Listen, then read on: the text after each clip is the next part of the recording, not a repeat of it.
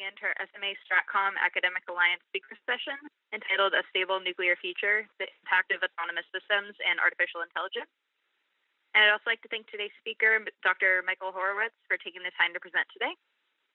So hopefully everyone that's dialed in received his bio and his slides, which I sent out in the event reminder. Um, and if you haven't received these materials, feel free to email me and I'll make sure to send those over to you.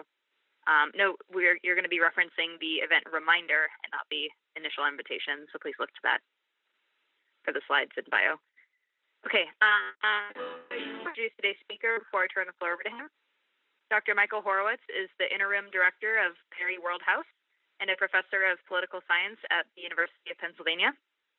He's the author of the award winning book, The Diffusion of Military Power Causes and Consequences for International Politics. And Dr. Horowitz, the floor is yours. Sorry, everybody. Uh, apologies for the technical difficulty on my uh, on my end. Problem. Working at home, and what the technical capabilities of some parts of our house look like. Uh, I'm delighted to be here to uh, to talk about the paper that uh, I wrote with Paul Scharre and Alex Velez Green, uh, a stable nu- nuclear future: the impact of autonomous systems and artificial intelligence. And if you go to the second slide, uh, we have a picture of Stanislav Petrov, or you know, who many describe as the man who saved the world. And, and in some way, that motivated uh, this paper. You know, everybody I think is familiar with the Petrov incident in 1983 when he detected a when a, system that he was nuclear system he was monitoring detected an incoming U.S. nuclear attack, and his response, rather than reporting the nuclear attack to his superiors, he used his judgment and reported an error that there was a system malfunction.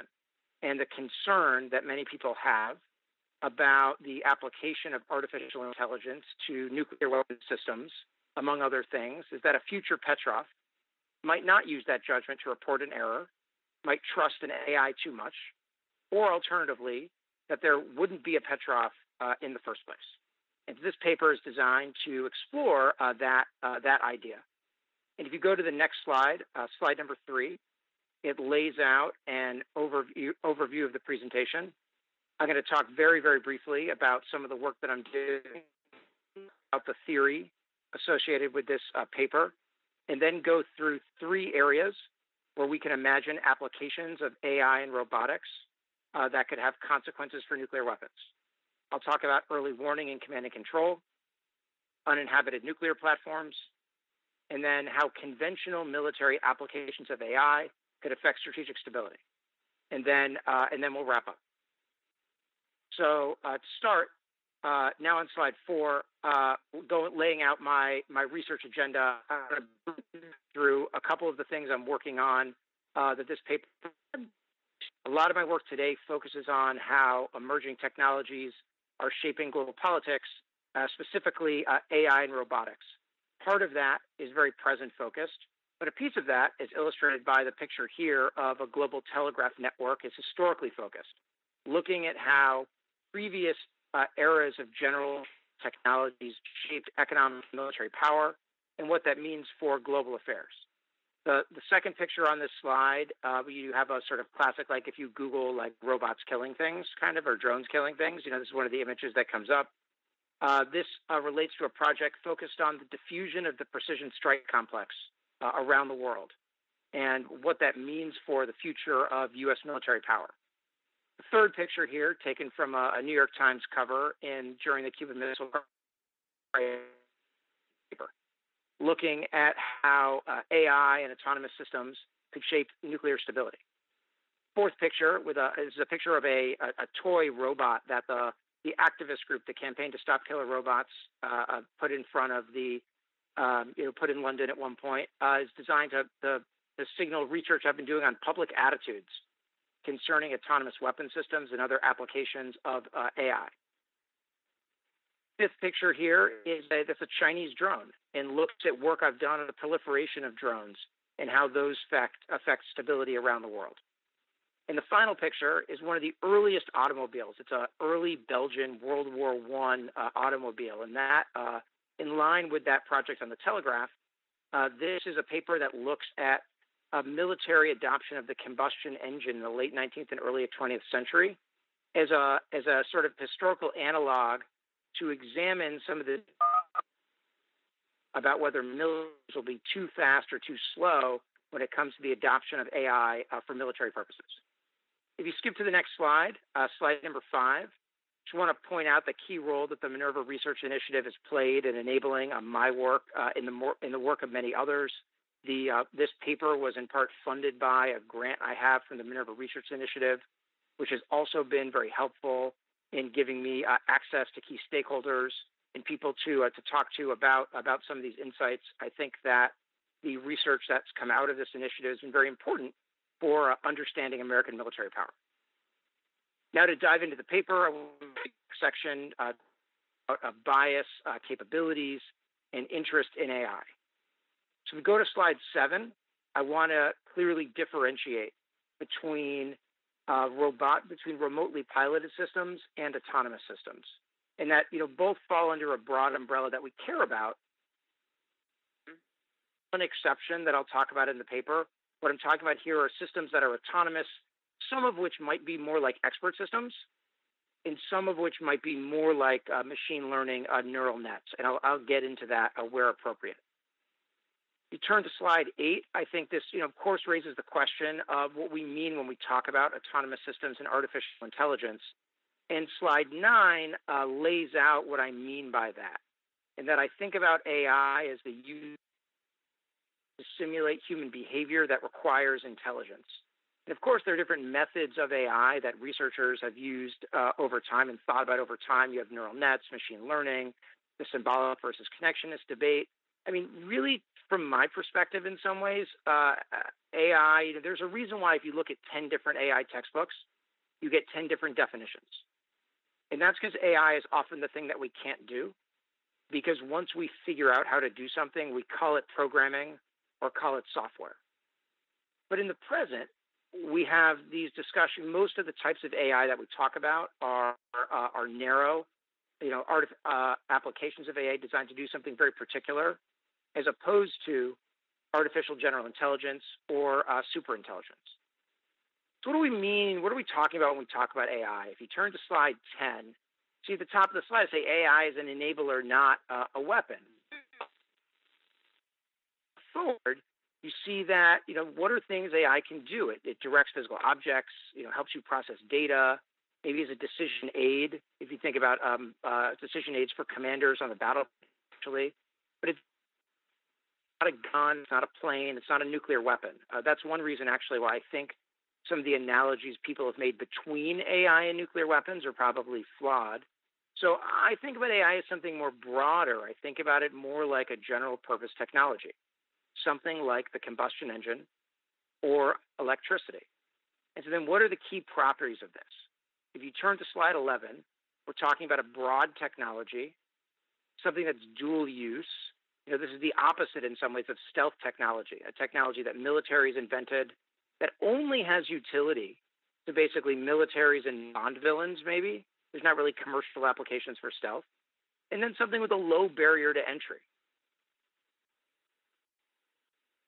Of why are militaries pursuing autonomy or artificial intelligence? And there, there are for four reasons that the paper goes through.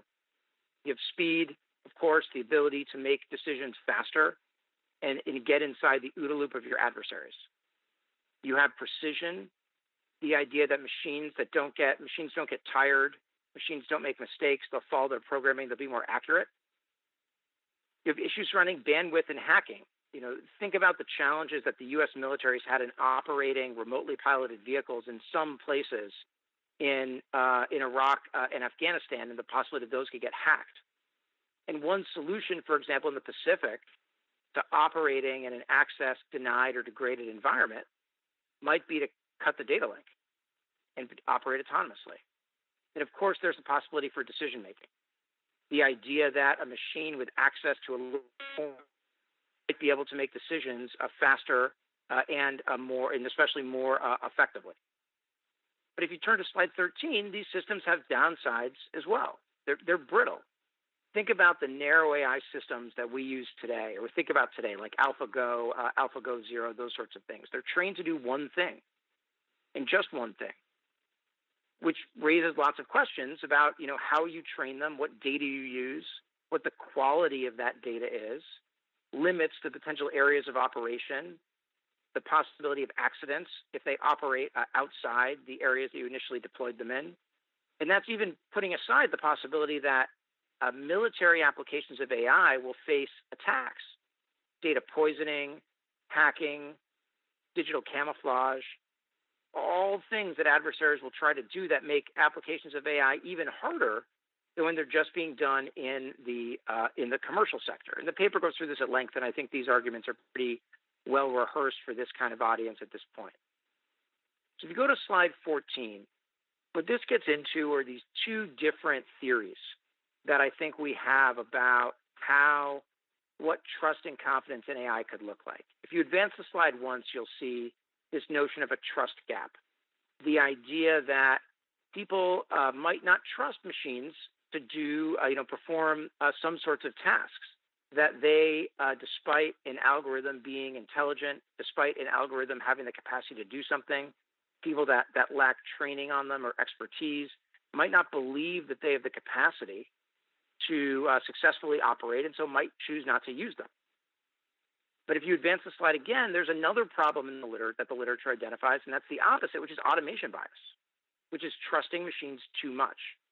Here we start to get into the Petrov thing that I'll talk about in a few minutes, where you have the delegation of cognitive judgment to a machine and the failure to question algorithms if they make a mistake. And we have examples of this uh, over the last few decades. The Patriot missile fratricide in 2003, the, the famous Air, uh, Air France crash, uh, et cetera. So the way that this works, uh, I think for me theoretically, is if you turn to slide 15, it lays out a, uh, a chart where the, the solid line is the perceived effectiveness of an algorithm. The dotted line is the actual effectiveness of an algorithm. And you can see here three distinct periods in time. The first, sort of the tech hype cycle, when people think, you know, OMG, the technology is going to be amazing, when actually it's not that great. Theoretically, then the next sector thing you move into is the is your trust gap place, where the system works, but people don't necessarily trust your algorithm. The problem is that as as you level off, that reverses, and everybody's trained to believe the algorithm, and then the risk, then the bigger risk becomes that they trust it too much. And so I think the challenge from an American military perspective is how do we narrow this down? You want perceived effectiveness and actual effectiveness to more or less actually overlap. And if, if not with a little bit of bias toward having the human question the algorithm to ensure that you don't have cognitive offloading to occur. This raises the question of what it means to take risk in these categories. And slide 17 sorry, slide 16 uh, outlines our basic prediction uh, in the context of this paper about uh, autonomous systems in the nuclear weapons complex. And that is essentially that as confidence in your second strike capabilities goes goes up, you should be less likely to adopt exclusively autonomous systems in various parts of the nuclear domain. With the reason being, if you're already confident in your second strike capabilities, then the relative advantages that you could get from, say, speed or precision or decision making aren't necessarily worth the brittleness risk. What this suggests is that some of the countries that we should worry about the most when it comes to applications of AI uh, in their nuclear weapons complexes are those that have the most to fear uh, from a decapitation perspective which is why, if you turn to slide 17, I think the key driver here is competitive pressure and the risk that everybody in the nuclear realm, every nuclear power in the nuclear realm, cues off of somebody else. You know, Pakistan looks to India, India looks to China, China looks to the United States. That almost every nuclear weapon state, with the exception of the US in some ways, has incentives to fully automate eventually parts of their nuclear weapons complex because they're not fully confident in their second strike capabilities. So I now want to uh, jump into potential applications of AI in three different areas of the nuclear weapons complex. That's, if you go to slide 18. and that is, uh, you know, let's, let's start with early warning and command control before going into uninhabited, and then conventional military applications of uh, AI. So slide 19 actually shows a, uh, this is a chart, it's a very early NORAD chart, I believe from the early 60s, showing uh, some of what our air coverage looked like and, you know, air uh, control and warning. But we already, we already actually have a lot of automation in some of these systems dating back to the Cold War, not like in a Soviet perimeter kind of way, but our existing early warning systems, if you go to slide 20, are actually uh, very automated think uh, long-range radar, uh, satellite-based alert systems, uh, rapid retargeting capabilities, you know, et cetera, uh, et cetera. But this already generated risk during uh, the Cold War. If you advance the slide, you'll see that the call-out box, the Petrov incident that I talked about uh, at the beginning of at the beginning of my presentation. And if you advance the slide again, you'll see a second call-out box, that being the Soviet perimeter system where, of course, the Soviet Union uh, famously, allegedly, uh, I guess is probably the right way to, to, to, to say this, uh, had a system set up so that if their command and control was decapitated, that they could launch uh, some kind of retaliatory strike. That's really dangerous, especially in like a Doctor Strangelove kind of way, if you never really communicated exactly what uh, you uh, were doing. So then, if you go to slide 21, why might somebody want to do autonomous early warning. There's some theoretical benefits here. You could buy it could buy time for decision makers, and autonomous early warning might be more, reliable if you don't trust your own people, for example, to make uh, decisions uh, in this in the in, in this realm. You think that they might make mistakes. You might want to outsource that those decisions to a machine. Uh, as a side note, this is one reason why some of the most dangerous applications of AI I worry about uh, autocratic regimes adopting them more because they don't trust their people in the first place. If you advance the slide, you can see the, the theoretical downsides, though. From fully autonomous early warning, you have a loss of human judgment, lack of human judgment, and then the way the brittleness of algorithms that we talked about before could lead to false alarms.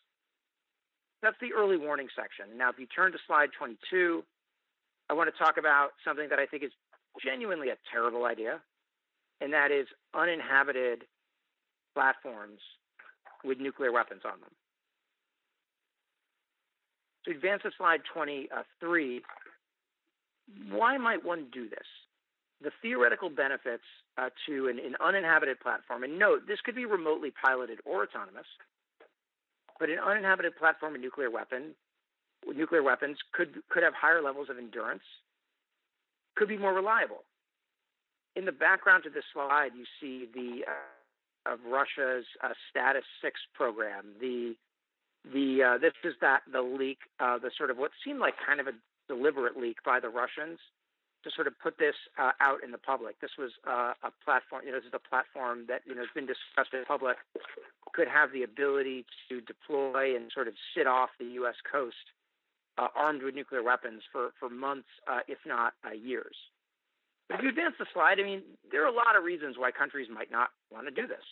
After all, you are now losing positive human control over nuclear weapons, which means the consequences of accidents, hacking, and spoofing would be enormous. And the false alarm risk then becomes uh, incredible. And if you turn to slide 24 uh, and then advance it once to see the two call-out boxes, I think this is one reason why you know the, the U.S. military, you know, as, as all of us know, that it, it, it's not really uh, that it doesn't like it's not going to do something. You know, we we reserve the right to do everything basically, and for good reasons, because it, it's necessary to preserve American security. But I think it's really interesting that that senior U.S. military decision makers, when asked you know, multiple times about the possibility of uninhabited platforms of nuclear weapons have generally uh, shot down the idea and said that it'd be tough to do it in a way that's safe uh, and secure. And this is consistent with the theoretical argument that we have in the paper because the U.S. has the most secure second strike capabilities in the world. And thus, the need for the U.S. to take risks, you know, the need for the U.S. to gain the benefits of automating, you know, of an uninhabited platform of nuclear weapons is I think often not seen as worth of the risk. But, but where might one wor- worry a little bit? I turn to slide 25, and that's Russia. And the way that Russia's own perception of conventional and nuclear inferiority could encourage them to adopt a less uh, stable launch postures and make them more interested in automation. You saw in a, in a, in a senior level statement from Russia in 2012, and then of course the the Russian uh, status six. This also suggests, if you go to the next slide, slide 26, uh, theoretically, that a country like North Korea, put aside North Korea's technical capacity, that a country like North Korea might actually have a lot of interest in autonomy of all kinds, including, uh, un- and that should actually say uninhabited nuclear platforms, not vehicles. Uh, of course, nuclear vehicles are already un- uninhabited. Um, where you have, you know, North Korea fears decapitation. It's a re- it's a repressive regime that doesn't trust its people. They have conventional military inferiority. That'd be another prediction from from some of the argumentation uh, toward the front of the paper. Now, if you turn to the slide 27, uh, I now want to go to the, the third area that we want to talk about in the con- that we talk about in the paper in the context of applications of AI to the nuclear weapons complex, and that is how conventional military uses of AI could impact strategic stability. And if you turn to slide 28, I'm going to break this into two categories. One is surveillance, and then one is uh, speed. So first, I want to talk about surveillance, and this interacts with research that uh, Lieber and Press and others uh, have done, uh, looking at the potential uh, for uh, advances in AI and robotics to generate uh, counterforce possibilities. In the paper, we describe that we think that some of these things are actually overblown.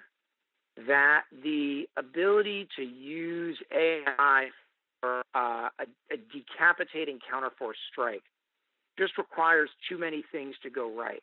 You need so much in the way of real time uh, tracking of TELs, communication back to uh, strike assets, and then the ability to get strikes there fast enough before those TELs have moved, and the level of confidence that you would need to launch that kind of strike.